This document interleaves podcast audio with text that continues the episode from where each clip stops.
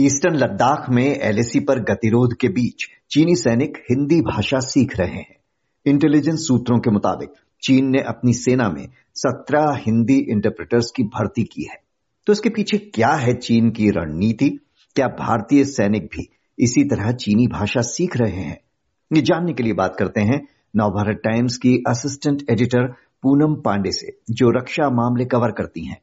पूनम जी चीनी सैनिक हिंदी क्यों सीख रहे हैं? इसके पीछे चीन की क्या मंशा नज़र आ रही है? जी, जो एक बेसिक वजह होती है, वो तो ये है कि जब भी बातचीत होती है मिलिट्री टू मिलिट्री टॉक होता है तो जो भी आपकी बॉर्डर कंट्रीज़ हैं, उनकी भाषा अधिकारियों को और जवानों को जितना ज़्यादा आए, वो ज़्यादा अच्छा है, और वो नहीं आती है तो इंटरप्रेटर के थ्रू वो बातचीत करते हैं। तो इसी तरह चीन ने भी अभी सत्रह हिंदी इंटरप्रेटर की भर्ती की है, लेकिन ऐसा भी नहीं है कि ये पहली बार हुआ है। पहले भी चीन हिंदी इंटरप्रेटर की भर्ती कर करता था, लेकिन जब से ईस्टर्न लद्दाख में लाइन ऑफ़ एक्चुअल कंट्रोल पर भारत और चीन के बीच तनाव बढ़ा है, जिसको करीब ढाई साल से ज़्यादा का वक्त हो गया है, जब चीन के सैनिक एल के काफ़ी करीब आ गए थे और एक वक्त में जो टेंशन थी वो पीक पर थी। हालाँकि अभी स्थिति थोड़ा स्थिर है, लेकिन अभी भी जो भारतीय सेना के अधिकारी कहते हैं कि कुछ भी हो सकता है, वहाँ पर तो इस कंडीशन में जब ऐसी स्थिति है, ढाई साल से ज़्यादा का वक्त है, भारत और चीन के बीच तनाव है, ऐसे में चीन ने अपना फोकस हिंदी की तरफ़ भी बढ़ाया है। इन ढाई साल में चीन ने इस तरफ़ काफ़ी फोकस किया है। इससे पहले भी जो इंटेलिजेंस रिपोर्ट्स आती रही, उसमें बताया गया कि जो चीन का तिब्बत मिलिट्री डिस्ट्रिक्ट है टीएमडी जिसे कहते हैं, वहाँ के जो सैन्य अधिकारी हैं, वो लगातार वहाँ के कॉलेज में, चीन के इंस्टीट्यूट में दौरा वो कर रहे थे, वहाँ के स्टूडेंट को वो लेक्चर भी दे रहे थे कि हिंदी सीखनी क्यों ज़रूरी है, हिंदी की इम्पोर्टेंस उन्हें वो बता रहे थे। और साथ ही वो कई कॉलेज में जाके उन्होंने बताया कि उन्हें हिंदी इंटरप्रेटर की कितनी ज़रूरत है। अभी सेवनटीन की भर्ती की है, लेकिन माना ही जा रहा है कि चीन और बड़ी संख्या में हिंदी इंटरप्रेटर को भर्ती करेगा, अपनी सेना में शामिल करेगा। तो ये चीन की कोशिश पहले से है, लेकिन अब इसमें ज़्यादा तेज़ी आई है। हम्म यानी आपका कहना है कि पहले से चीन अपने सैनिकों को हिंदी सिखाते आया है, लेकिन एलएसी पर जब से गतिरोध बढ़ा है, उसके बाद इस पर ज़्यादा ज़ोर दिया जाने लगा है। तो क्या एलएसी पर तैनात भारतीय सैनिक भी मैंडरिन भाषा सीख रहे हैं, जो चीन में बोली जाती है? जी, बिल्कुल। भारतीय सेना का भी मैंड्रिन सीखने पर काफ़ी ज़ोर रहा है। भारतीय सेना में काफ़ी इंटरप्रेटर हैं जो मैंड्रिन सीख रहे हैं। और उसके यहाँ भी करीब हम देखें तो ढाई तीन साल में भारतीय सेना ने भी इस पर फोकस किया है अपने सैनिकों को मैंड्रिन सिखाने पे। और इंटरप्रेटर की भर्ती के लिए भारतीय सेना ने कुछ समय पहले कुछ विज्ञप्ति भी निकाली थी कि भारतीय सेना को इंटरप्रेटर की ज़रूरत है।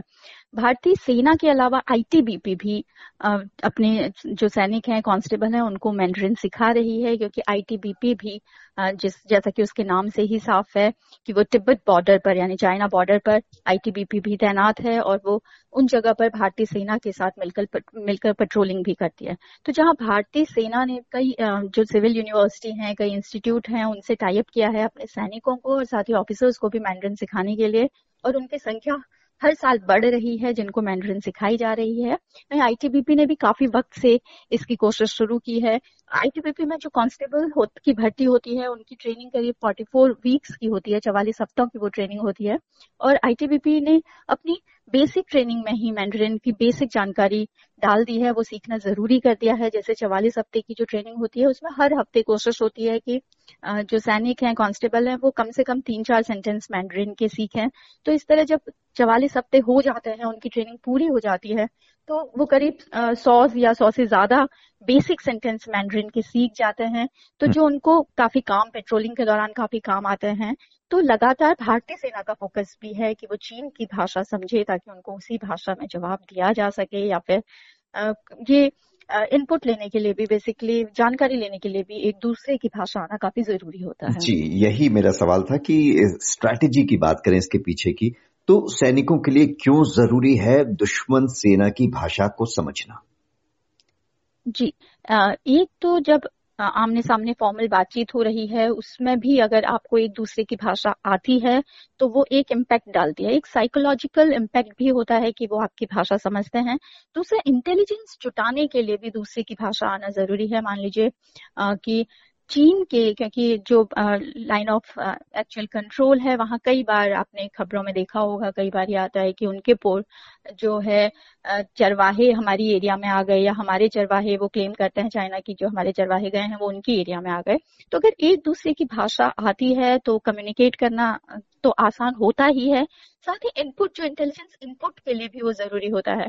और चीन की भी यही मंशा है कि वो अपने लोगों को हिंदी सिखाकर, जो एल के पास के गाँव के लोग हैं, वो चाहता है कि उनसे कभी बातचीत हो तो उनके ज़रिए वो जानकारी जुटा सके, इसलिए वो सिखा रहा है। भारत भी इस दिशा में काम कर रहा है।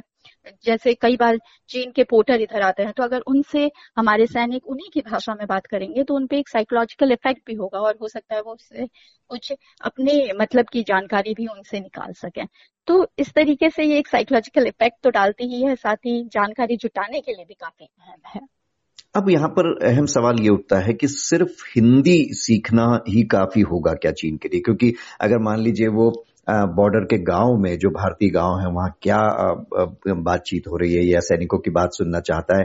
तो हमारे बॉर्डर के गाँव में ही, सीमावर्ती गाँव में ही हम देखें तो कई तरह की भाषाएँ बोली जाती हैं। जम्मू कश्मीर, लद्दाख में ही कई तरह की भाषाएँ हैं। एक कहावत भी है ना कि कोस कोस पर बदले पानी, चार कोस पर बानी।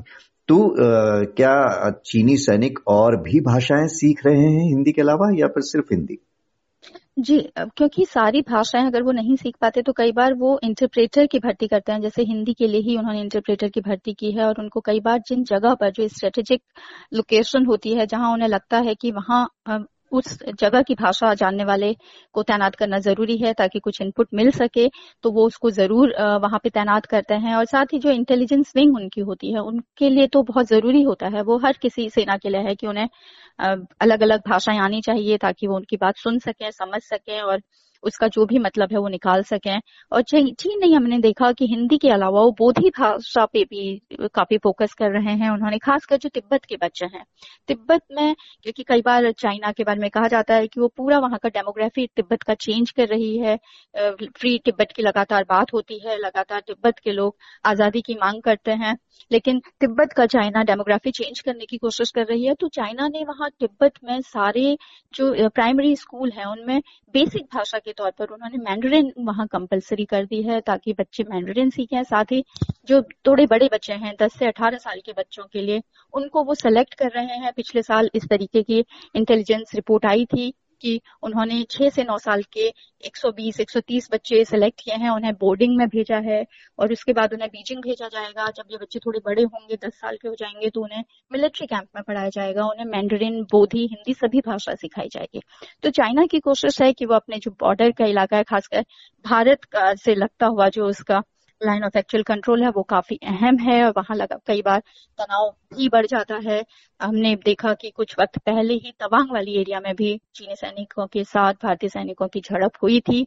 तो चीन अपने इंटेलिजेंस टीम के अलावा, जो उनके रेगुलर सैनिक हैं, उनको भी अलग अलग भाषा सिखाने पर फोकस कर रहा है। हम्म तो चीन अपने सैनिकों को हिंदी सिखाने के लिए अनुवादकों की भर्ती कर रहा है।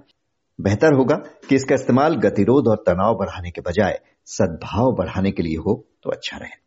बहुत बहुत शुक्रिया पूनम जी आपका।